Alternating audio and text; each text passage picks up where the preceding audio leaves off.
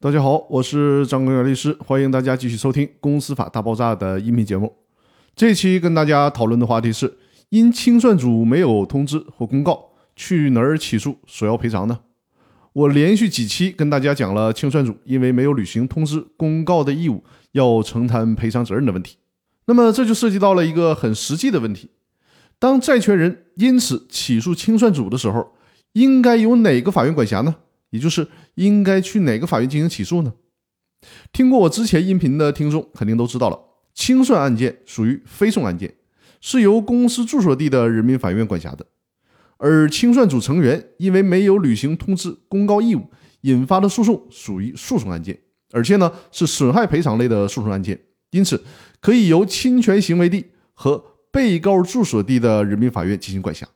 侵权行为地就应该是公司的住所地。被告所在地就是清算组成员的所在地了。比如，公司在沈阳，清算组成员有人住在大连，有人住在抚顺，有人住在鞍山，那么债权人就可以在这些人之中选择一个相对于自己比较方便的法院进行诉讼。那好，这期的音频呢就到这里了，更多内容我们下期继续。感谢大家的收听。